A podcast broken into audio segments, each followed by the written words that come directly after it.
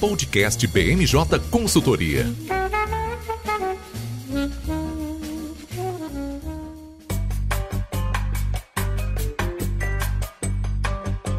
Olá pessoal, sou Leandro Barcelos, coordenador de comércio internacional da BMJ. Estamos começando mais um BMJ Entrevista. Hoje o nosso bate-papo é sobre a atuação da área internacional do Instituto Nacional de Metrologia, Qualidade e Tecnologia, o IMETRO. Na nossa conversa, vamos falar sobre o funcionamento, estrutura e como o IMETRO atua na agenda de barreiras técnicas no Brasil e na Organização Mundial do Comércio. E para me acompanhar nessa entrevista, eu convidei a Giovana Pessoa, consultora de comércio internacional da BMJ. Tudo bem, Giovana? Oi, Leandro. Oi, Diego. Prazer estar aqui com vocês.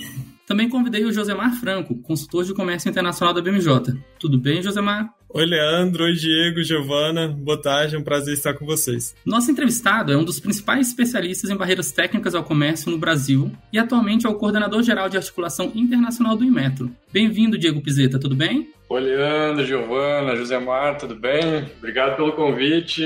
Um prazer estar aqui com vocês. Obrigado você, Diego. Sinta-se em casa conosco aqui.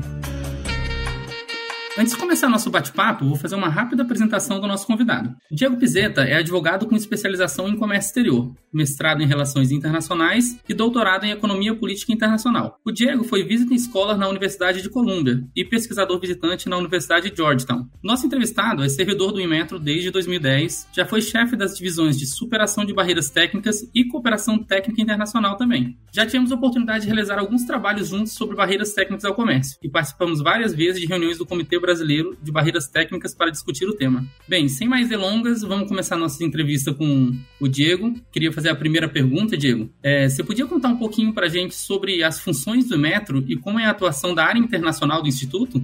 Ah, legal, Leandro, legal. Obrigado, até agradeço pela pergunta, que enfim é uma oportunidade também da gente divulgar um pouco mais, né? Já que o Inmetro faz bastante coisa e muitas vezes a, tem até uma certa dúvida né, em relação a essas atividades todas. É, então, o, o Inmetro atua numa área que recentemente tem sido chamada de infraestrutura da qualidade. Uma área que no passado já foi chamada de, de TIB, Tecnologia Industrial Básica, enfim, cada país tinha uma nomenclatura, mas hoje em dia meio que o padrão internacional é chamado de infraestrutura da qualidade. É uma área que contempla atividades como a metrologia, né, que é a área das medições, e que o Inmetro é o Instituto Nacional de Metrologia do Brasil, a acreditação, e que aí também o Inmetro é o organismo nacional de acreditação do Brasil, a avaliação da conformidade, que é uma área que que tem bastante atuação privada também, e a normalização, né? Esses são os quatro grandes pilares, e a normalização é feita pela ABNT.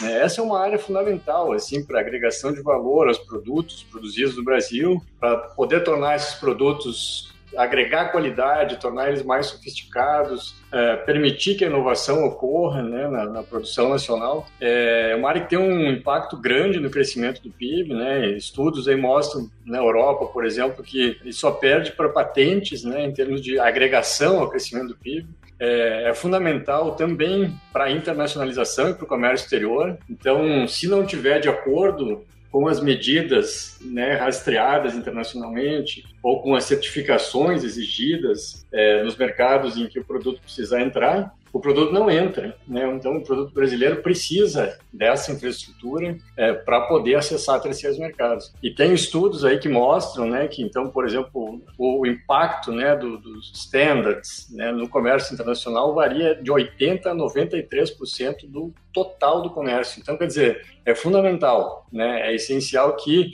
a empresa esteja é, utilizando essa infraestrutura para poder acessar terceiros mercados. É, e aí, entrando na, na, segunda parte da tua pergunta, Leandro, a área internacional, a gente tem, além, claro, da assessoria internacional né, ao presidente, ao, a todo o Inmetro, a gente tem dois grandes braços. Assim, um deles é voltado para a cooperação internacional. Então, a gente tanto ajuda né, instituições congêneres aí de países em desenvolvimento a estruturar uh, essa, essa atividade de infraestrutura da qualidade, quanto a gente busca trazer também para o Inmetro é, experiências de países que estão mais avançados em alguns aspectos que a gente está querendo evoluir, né? Então a gente tem parcerias bem bacanas aí hoje em andamento com a Alemanha, com os Estados Unidos e tal, trazendo o uso de inteligência artificial, uso de Big Data, uma série de coisas assim para tornar o Inmetro mais uh, apto, né, aquilo que é a visão de futuro, assim, que é ser uma caixa de ferramentas para a indústria 4.0 no Brasil. E a última, a segunda área da de atuação, né, da área internacional é de comércio, que é a área de barreiras técnicas. Mas essa eu nem vou entrar muito agora, porque eu imagino que a gente vai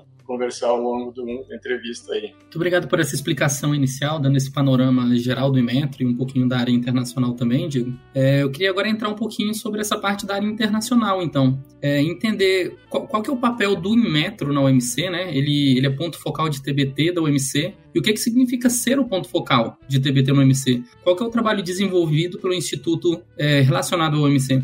Ah, legal. Pois é, o, o, na OMC, todos os países, assim, né, pelo acordo de barreiras técnicas, têm o compromisso de ter um ponto focal e uma autoridade notificadora. Né, e que daí, no caso do Brasil, esse papel, esses dois papéis, são desempenhados pelo Inmetro. Então, a, o caso da autoridade notificadora, o que, que, é? É notificar a OMC todos os novos regulamentos técnicos ou procedimentos de avaliação da conformidade emitidos no Brasil ou revisados é, por qualquer regulador. Então, seja um novo regulamento da Anvisa, do MAPA, do próprio Metro, enfim, somos nós que fazemos esse trabalho de notificar ele ao OMC. É, e ponto focal tem o papel de é, responder qualquer consulta que uma parte interessada internacional tiver sobre exigências técnicas é, no Brasil. Né? Então, se uma empresa quiser saber é, se há regulamentação técnica ou como é que funciona a avaliação da conformidade para um determinado produto é, no Brasil, a gente tem a obrigação, em sendo ponto focal do país, de responder esse tipo de pergunta. A gente desenvolve alguns serviços adicionais, aí mais voltados à promoção da exportação e voltados às empresas brasileiras. É, mas enfim, a gente pode também falar mais sobre isso mais adiante. Perfeito, Diego. Agora, sobre essa questão de ponto focal né, em notificações na OMC, existe uma periodicidade para que o país notifique é, essas novas regulamentações, novas regulações na, na OMC? Como que funciona? É, é em geral, assim, é, e aí, claro, seguindo né, as boas práticas regulatórias, assim, o regulador, ele, no processo de desenvolvimento do regulamento, chega uma fase que ele tem que colocar esse regulamento em consulta pública. E é nesse momento onde a gente notifica uh, essa proposta de regulamento ou de revisão para a OMC. Né? A gente sempre busca seguir esse prazo né, definido, recomendado pela OMC de 60 dias, para comentários, né? É, mas é esse o momento em que a gente faz essa notificação. Né? E a gente aí, a partir daí, coleta comentários estrangeiros que forem enviados ao ponto focal e aí faz o, o trabalho com o regulador que emitiu essa, essa exigência. Né? E uma curiosidade que eu tenho, Diego, se vocês notificam um novo regulamento no Comitê TBT da OMC e outro país tem comentários sobre esse regulamento, é, o Inmetro que responde no Brasil, ele tem um prazo, é, o regulamento é modificado, como que funciona? É, então, o, o, regulamentador né, que emitiu essa medida, ele tem autonomia para definir né, se, se ela vai ser modificada ou não, enfim, de acordo né, com, com a avaliação é, do próprio regulamentador. Então, se for um regulamento Anvisa, cabe à Anvisa fazer esse trabalho. É, o Inmetro faz, na, nessa condição de autoridade identificadora ponto focal, faz esse intercâmbio, né, no caso entre a Anvisa e a parte interessada do exterior, é, e aí, claro, dependendo se a questão for uh, tratada numa reunião bilateral entre países, né, se, se o governo daquela parte interessada, seja ela governamental ou privada, é, quiser levar para um nível de ter reuniões bilaterais ou mesmo comitê TBT, enfim, aí a coisa também muda de figura e é um meio que um, um pool de órgãos aí que, que passam a acompanhar a questão. Né? Excelente. E ainda um pouquinho sobre os regulamentos, existe algum padrão internacional que os países devem seguir para a produção de regulamentos? Tem, tem. É, claro que pode ir, o básico, assim, né, o, aquilo que é essencial que os países devem seguir é o que está definido no, no acordo TBT. Pode ir além, acordos bilaterais podem criar exigências adicionais, tem as boas práticas de regulamentação que também vão além, né, a própria OCDE tem um trabalho intenso nessa área, mas vamos dizer assim, o, o basicão, né, aquilo que tem que cumprir é o TBT. E aí, eu acho que essa tua pergunta, Leandro, é essencial, assim, porque aí está o, o core, eu acho, de toda a discussão, né. É, eu dividiria, costumo dividir, assim, em quatro grandes princípios, assim, que os regulamentos devem seguir para estarem de acordo com o TBT. Né? Então, o primeiro deles é o da não discriminação, que é vinculado ao princípio geral de tratamento nacional, que basicamente assim, o, trata, o seja o regulamento ou o procedimento de avaliação da conformidade não pode tratar de maneira diferente o produto importado e o produto nacional. Né? Eles têm que ter, sendo similares, eles têm que ter a, a mesmo mesmo tratamento. É, e aí tem vários que vários painéis já que foram avaliados, decididos pelo órgão de solução de controvérsias da OMC, que definem, ajudam a definir um, um pouco isso. É, o segundo é a questão de é, evitar barreiras desnecessárias ao comércio. Então, é meio que uma balança, né? De, por um lado, dar autonomia aos países, de estabelecerem regulamentos que protejam a saúde, o meio ambiente, é, práticas enganosas, enfim, da sua população, do seu meio ambiente, e, por outro, é, não criar medidas que, com base nisso, distorçam né, ou criem obstáculos desnecessários ao comércio. Então, aí um conceito chave para avaliar é o de necessidade, né, também elaborado pelo órgão de solução de controvérsias, que é uma, fazer uma comparação dos efeitos que a medida busca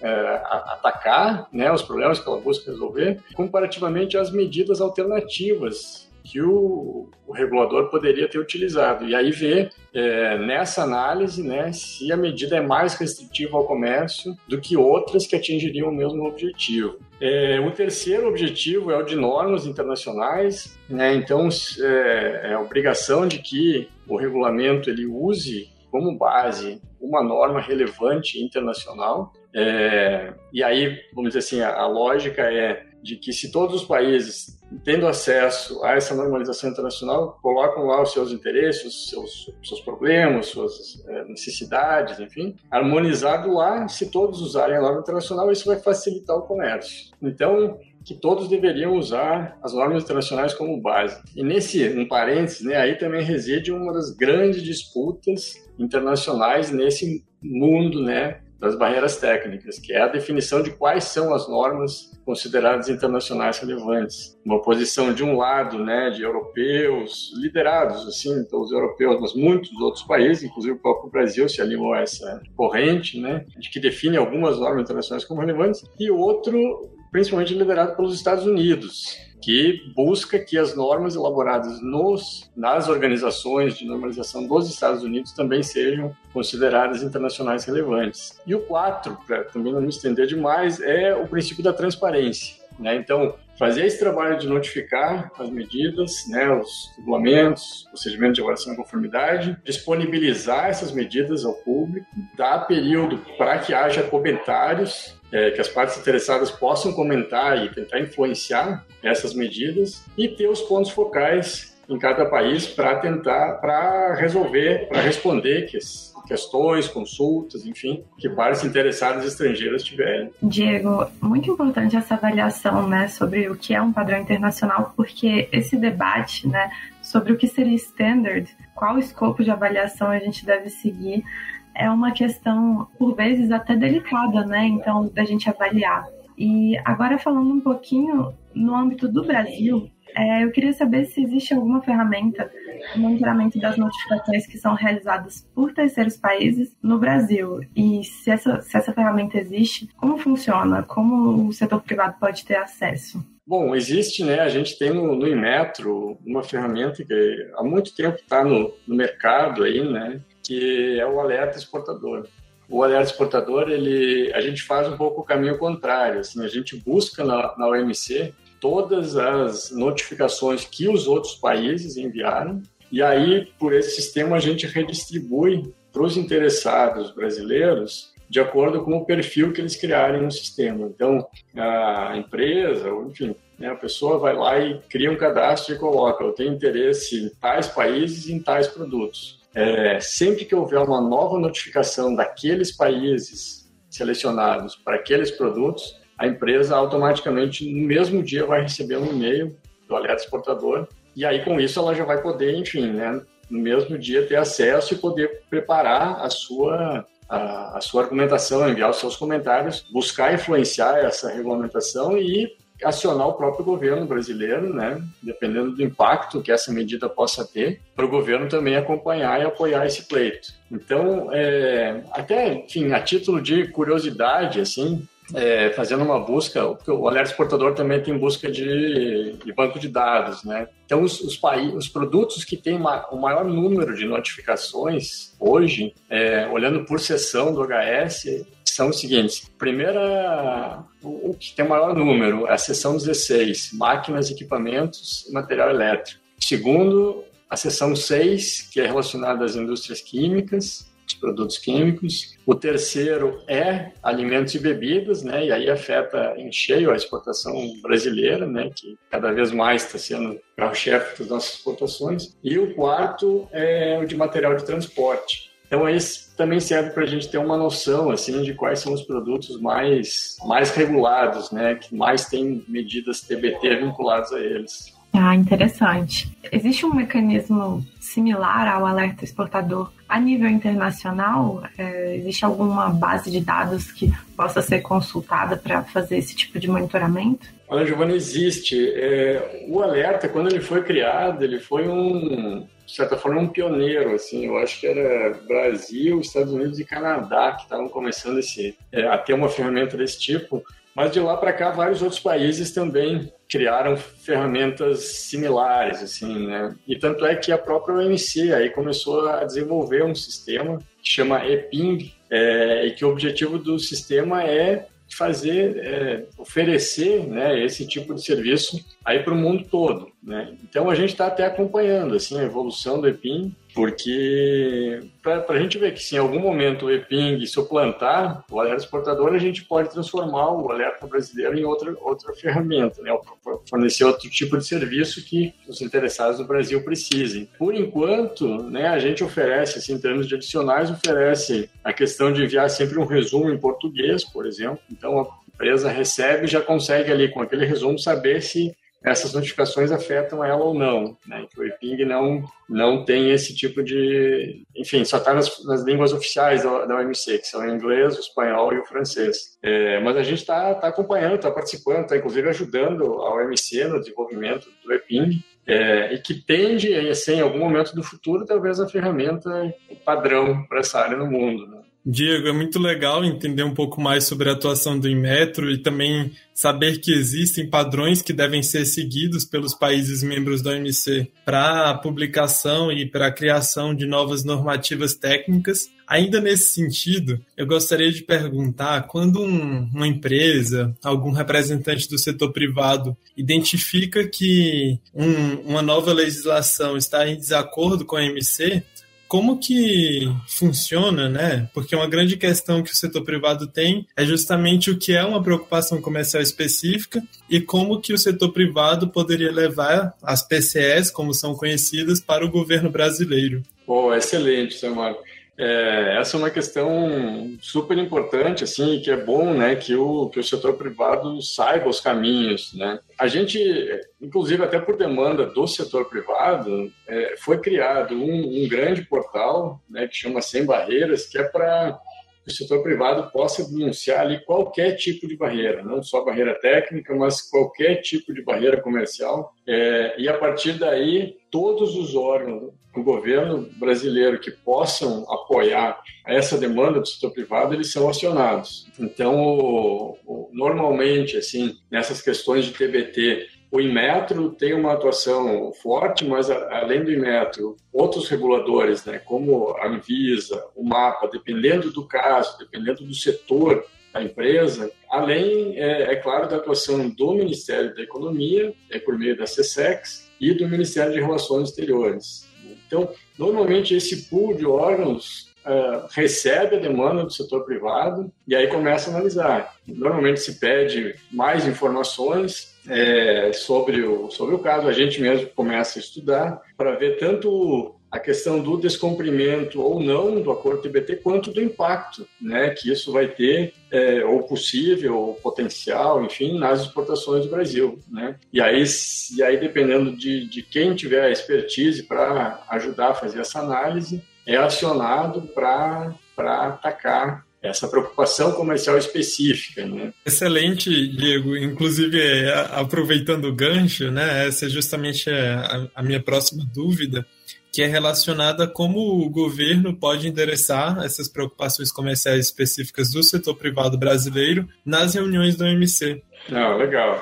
Pois é, então, primeiro é isso, né? Se tenta fazer essa, essa avaliação né, do, da legalidade da medida e do impacto econômico dela, né, o possível impacto econômico dela no, no Brasil, é, e aí se estabelece os caminhos, né, então tanto pode se partir para reuniões bilaterais entre o, aí o Brasil né, e, o, e o país que emitiu essa medida, e aí no âmbito do Comitê de Barreiras Técnicas ao Comércio, tradicionalmente, assim, ao longo de desde sempre, é, as margens do comitê acontece muita reunião bilateral para tratar questões específicas assim né. É, então essas reuniões bilaterais sem dúvida são um canal muito utilizado em o canal bilateral não funcionando, é, os países e o Brasil também, né, levam para o próprio comitê TBT, né, que aí é quando a coisa fica evidente para o mundo todo, né, se bota boca no trombone ali e aí na frente de todos os países membros se denuncia, né, de que aquela medida que determinado país está uh, emitindo, ela ela contraria as disposições do acordo TBT e está causando prejuízo. O comitê TBT é um comitê muito ativo, é um dos comitês sem dúvida mais ativos da OMC e mais que mais tem resultado, assim, né? Sempre se, se ouve no âmbito da OMC de que esse comitê é meio que um parâmetro, assim, até né, um padrão para os demais devido ao seu nível de ativismo e de resultado. Fora isso, aí, claro, não se resolvendo no âmbito do, do comitê, se o impacto comercial for realmente elevado, aí pode acabar gerando um painel. É, e enquanto isso, a pressão política nos diversos foros é, bilaterais, é, ela continua. Né? Então, comissões bilaterais, enfim, que se reúnem com periodicidade, aí, essa pressão ela acaba continuando. Excelente. Inclusive é muito interessante a gente entender né, como que funciona o passo a passo após o setor privado levar uma preocupação comercial é, ao governo brasileiro, uma preocupação relacionada à, à, imposição de alguma barreira comercial. E também o, o, ponto de que a OMC funciona muito por meio do public, do public shaming, né? Quando a gente Exato. para para pensar. Então, é uma das formas mais práticas de você pressionar um determinado país para que ele revise ou aplique ou não aplique né, uma medida que pode impor alguma barreira ao comércio internacional. E nesse sentido, Diego, eu queria entender um pouco da sua percepção se, na maioria dos casos, é, os países terminam revisando as suas regras depois dos questionamentos que são feitos nos comitês da OMC, ou se esse public shaming, né, de certa forma, perdeu é, força ao longo dos últimos anos. Olha, Zé Maria, eu te diria que é bem relativo, assim, tem casos, é, como, por exemplo, tem um caso que é, o, acho que talvez o mais famoso aí da história do Comitê TBT, que é o caso do REACH, Regulamento para a Área Química da União Europeia. Nunca um regulamento foi tão combatido, tanto em termos de número de reuniões que ele foi levantado com o PCE, quanto de países né, que bateram nele, e não, a União Europeia negociou, negociou, se mostrou aberta a conversar, a rever alguns aspectos, enfim, mas é, seguiu adiante e o REACH se consolidou e está aí, né?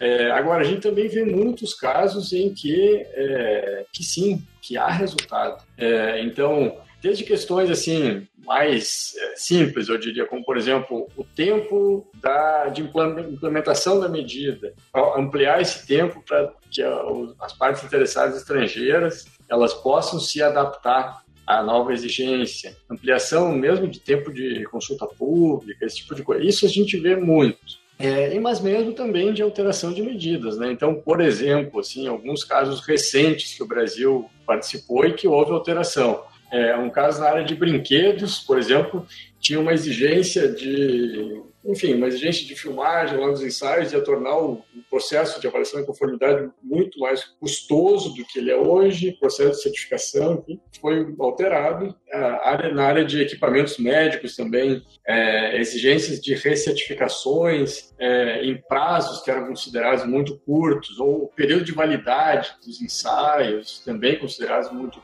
curtos teve modificação, né? É, a questão de aceitação de ensaio realizado no exterior, né, no âmbito de entidades acreditadas é, dentro do sistema de LIFE-AF, também já houve modificação. Então, eu diria que, assim, a pressão funciona, né? A pressão vale, sem dúvida, vale a pena usar esse, esse canal. É, na verdade, é o canal que se usa, né? É, pode até usar outros, mas esse não se deixa de usar. Né? Então, eu até tenho, tenho um estudo de, de PCS, foi feito pela secretariado da OMC, avaliando um pouco essa questão, né? E avaliando também é, quais, o que gera mais entrave, né? Eles chegam à conclusão de que são os procedimentos de avaliação da conformidade, muito mais até do que as exigências técnicas, né? Que geram a maior parte dos problemas comerciais é, e que aí são levados para serem tratados no âmbito do, do comitê. Diego, muito obrigado pelos esclarecimentos sobre a última pergunta. Agora, mudando um pouco de tema, né? Eu queria entender um pouco como o Inmetro pode apoiar o setor produtivo para que não sejam criadas regulamentos ou regulamentações internacionais questionáveis a nível multilateral. Você explica para a gente? Não, pô, com prazer, Leandro. Até é isso, uma oportunidade para a gente divulgar esse apoio que a gente oferece né, ao setor produtivo.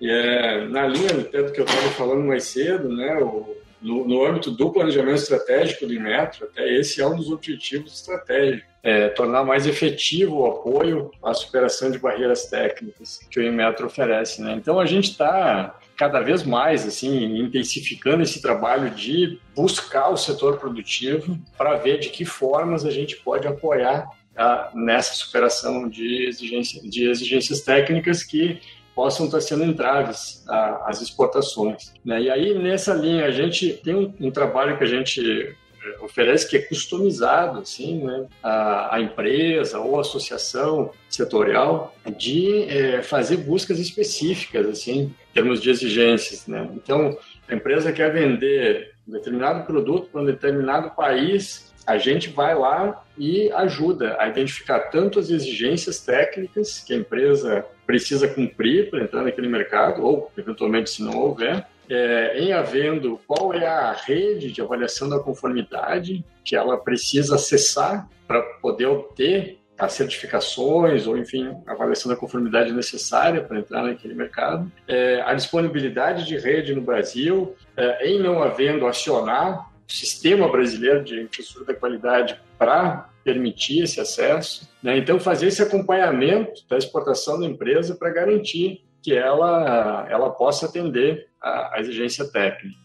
É, fora isso, a gente pode também, dependendo do, do caso, e a gente busca muito a APEX, as associações setoriais para fazer isso, fazer estudos de mercado, né? Então, países aí que têm um, um interesse especial, setores com interesse especial, a gente trabalha para levantar essas informações sobre esses setores, esses, é, esses países. É, a gente tem o alerta exportador, né, que, que é uma ferramenta que a gente considera essencial, porque é aí que a empresa tem a primeira informação, assim, antes da, da exigência passar a entrar em vigor que se, se, tiver algum problema de barreira técnica, ela pode acionar lá na base, lá no início, que é muito mais fácil conseguir mudar até né, antes da, da definição da medida, da versão final da medida, da publicação, do que após. Fora isso, tratamento de casos de, de denúncia de barreiras técnicas, né, a gente trabalha e aí leva para esse pool de órgãos aí que eu mencionei anteriormente no governo que podem apoiar é, a gente leva essas, essas demandas, essas informações para as negociações, né? Então, acordos internacionais aí que o Brasil estiver negociando, normalmente tem um capítulo de TBT, né? Aí, por exemplo, hoje, né, acordos que estão em negociação com Canadá, Coreia, enfim, né? A gente a gente leva essas demandas, se for o caso, para a negociação. No âmbito do Mercosul, a gente tem o SGT3, que é um, um fórum que a gente coordena também para harmonização de regulamentos técnicos, justamente para facilitar o comércio aqui na região. E tem a, a própria ferramenta para né, concluir, assim, para dizer que, enfim, o, o, nosso arsenal de medidas aí é grande, né, de apoio às empresas, a própria cooperação regulatória, né? Então, se a gente percebe que com um determinado país a, as empresas brasileiras estão tendo muito problema em, em, virtude do modelo regulatório do país, né, da forma do país regulamentar, que é muito diferente da nossa, a gente pode também buscar um processo de cooperação regulatória, é, que é uma ferramenta também muito utilizada internacionalmente, né, para buscar uma convergência maior entre a, a forma de regular lá e aqui. Então é isso, sim. Não, eu não diria resumidamente, porque eu falei bastante, mas o arsenal de medidas é grande, né? A gente está à disposição, assim, a gente quer justamente, eu aproveito assim, essa entrevista para chamar as empresas a que procurem a área internacional do metro, a área de barreiras técnicas do metro, que a gente justamente quer essa parceria para apoiar de todas as formas que puder no âmbito do governo, para que as empresas possam acessar terceiros mercados. Diego, obrigado por toda essa explicação de como o setor privado pode é, participar junto com o Metro, né, do trabalho de regulamentação, como vocês apoiam ele. Mas você consegue explicar para a gente se como que o setor privado literalmente faz esse acesso a vocês? Existe uma plataforma? É gratuito? Podia dar um pouquinho mais de detalhes sobre essa questão? Ah, tá. Tá bom. Então, primeiro, antes que eu esqueça, sim, é gratuito, totalmente gratuito. O Inmetro é uma autarquia do governo federal e os serviços que ele oferece nessa área não são cobrados. É um apoio mesmo à internacionalização né, da produção brasileira. E aí como é que ele nos, eh, nos procura? Né? Em geral, assim, o canal mais utilizado é o próprio site do Inmetro, né? Então, logo na, de cara ali já dá para ver a área de articulação internacional e barreiras técnicas e aí os canais para chegar na gente. A gente tem um e-mail que é conhecido aí também de há décadas, né, que o pessoal costuma utilizar bastante, que é barreirastécnicas@inmetro.gov.br. Então, acho que eu diria que esses talvez sejam os dois canais. O Inmetro tem uma série de, de canais aí, né, de redes sociais, LinkedIn, Instagram, Facebook, enfim, que também podem ser utilizados. E se a empresa quiser nos procurar né, para ter uma reunião presencial, também a gente está à disposição. É, a gente tem tanto a sede no Rio de Janeiro, né, onde fica uma parte da equipe, quanto aqui em Brasília, que a gente também está tá à disposição para visitas físicas. A gente frequentemente roda o país também, divulgando esses serviços, fazendo treinamentos. Né? Acho que isso também é bacana a gente falar. A gente faz é, treinamentos aí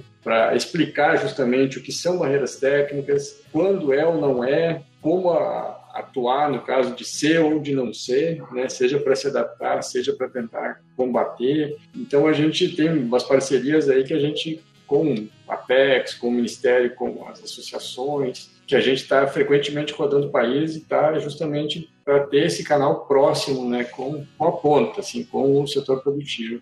Excelente, Diego. É, eu acho que é super interessante a gente ter esse panorama, né, de toda a atuação do Inmetro e eu queria retomar um ponto que a gente estava conversando um pouquinho sobre TBT, porque é, você falou bastante sobre os, os canais de atuação é, do Inmetro e como o setor privado pode é, alcançar, né, e para conversar com o Inmetro, mas eu fiquei com uma dúvida em relação a um fórum de discussão. Então, existe algum fórum de discussão de TBT que o setor privado possa participar? E como funcionaria esse fórum? Você pode explicar um pouquinho para gente? Ah, legal, claro, posso sim. Na verdade, também é uma oportunidade para divulgar. Assim, no âmbito do CONMETRO, né, que é o Conselho Nacional para essa área de infraestrutura da qualidade, existem comitês técnicos, né, e um deles é voltado para a área de barreiras técnicas. Então, esse comitê é o, o, o foro assim, onde há já algum tempo é, a gente consegue trazer setor público e setor privado né, para conversarem sobre temas de, de TBT. E aí, tanto para o setor privado trazer casos, né, trazer a sua realidade né, nessa área é, e as suas necessidades, as suas demandas, quanto para o governo das, é, meio que prestar conta. Né? Então, dizer como é que isso está sendo tratado, seja por meio de PCS, por meio de reuniões bilaterais, é, ou nas negociações, dá um panorama também de como é que tem as negociações internacionais dessa área. E até é legal, porque nesse esse momento agora, né, o, como teve uma medida que extinguiu todos os as instâncias né, desse nível, assim,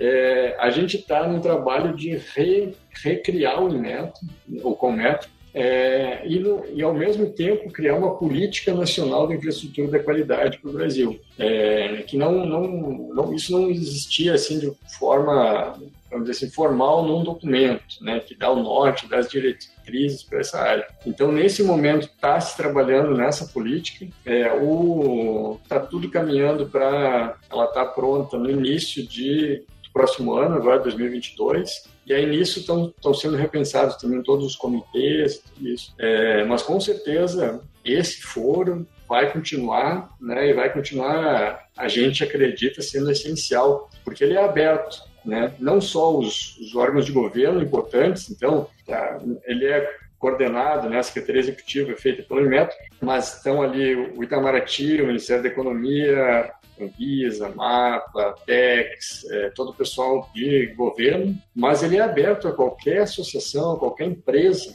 né, que quiser participar. É, e agora, com a, no pós, nesse mundo pós-pandemia, né, de forma virtual, a participação fica mais facilitada ainda. Então, não só ser um fórum para acompanhar né, o que tem de mais novo das discussões nessa área, mas para trazer as, os seus as suas dores, né? Trazer seus, seus problemas é, e cobrar o governo né, de como é que isso está sendo tratado. Diego, tira outra dúvida da gente. Como que funciona a questão de padrões privados no Inmetro? Existe um acompanhamento feito pelo Inmetro, algum trabalho estruturado a nível nacional ou internacional? É bacana lembrar que isso é importante que esse ponto não, não passe em branco, já que muitos são muitos setores, né, que hoje no Brasil é, que são afetados por por essas exigências é, não públicas, né, os, os, padrões privados aí. E sim, a gente tem uma atuação já faz um tempo, tem um, um fórum que foi criado no âmbito das Nações Unidas,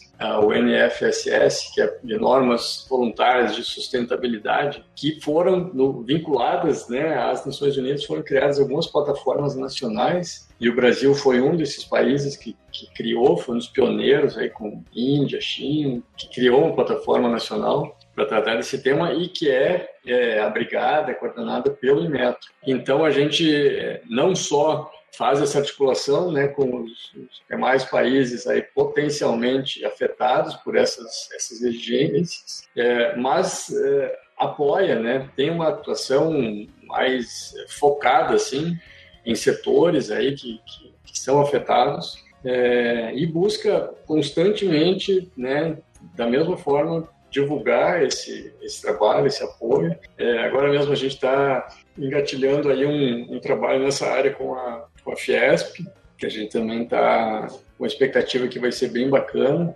É, e a, a, ideia é essa, né? A gente vê que não só o número de padrões privados tem crescido né, ao longo do, do tempo, como a importância dele no comércio internacional. Então, a gente identifica como sendo indubitavelmente, né, uma das é, grandes fronteiras aí dos últimos tempos na área de barreiras técnicas. Maravilha, Diego. Essa questão de padrões privados é uma dúvida constante dos nossos clientes aqui, porque existe uma grande confusão sobre o que realmente é uma regulamentação feita pelo governo, pelos reguladores, e o que são padrões privados. E aí, uma dúvida que os nossos ouvintes provavelmente têm é: onde eu posso achar esses padrões privados existentes? Porque você comentou anteriormente que a gente tem o alerta exportador do Inmetro, a gente acha as regulamentações, existe o Sem Barreiras, que é do governo federal, onde o Inmetro também tem participação. Mas existe alguma plataforma para a gente ver os padrões privados? Existe, Leandro. Assim, no, no próprio site do Inmetro, né, a gente encaminha assim, para plataformas, para informações, para estudos internacionais aí que existem nessa área, é, mas tradicionalmente, assim, no o, o, IPC, ele desenvolveu uma, uma, uma, plataforma justamente com essa finalidade que você mencionou aí, que é o Standards Map, né, que inclusive também a gente já promoveu a vinda do pessoal do ITC para o Brasil para mostrar, para dar treinamentos sobre isso, sempre em parceria, assim, promovido né, pelo Inmetro. É, tem ferramentas como o Eco Label Index, que também foram criadas, que, que tem essa justamente essa função também que você mencionou. É, e, como eu disse, né, via o próprio site do Inmetro, é, a gente aponta esses caminhos e, e fica ali também é, à disposição para assim, alguma consulta. Né? Então, se a empresa atuar em algum setor que tem padrão privado ou se ela quer saber se tem, é, manda uma consulta para a gente. É, a gente responde de forma assim customizada, não é resposta padrão. É, a gente abraça mesmo a empresa é, e de forma gratuita. Bem, Diego, muito obrigado por todo esse esclarecimento, essa aula sobre Metro, atuação nacional e internacional do Metro, na parte internacional. E eu já queria agradecer a Giovanni e o Josemar por terem me acompanhado nessa entrevista. Um agradecimento especial a você, Diego, pela riquíssima explanação sobre a atuação da área internacional do Metro. E também queria convidar todos que nos ouviram até agora a seguir a BMJ nas redes sociais. Eu fico por aqui, até a próxima, pessoal. Podcast BMJ Consultoria. Não deixe de acompanhar a BMJ em nosso site www.bmj.com.br e em nossas redes sociais.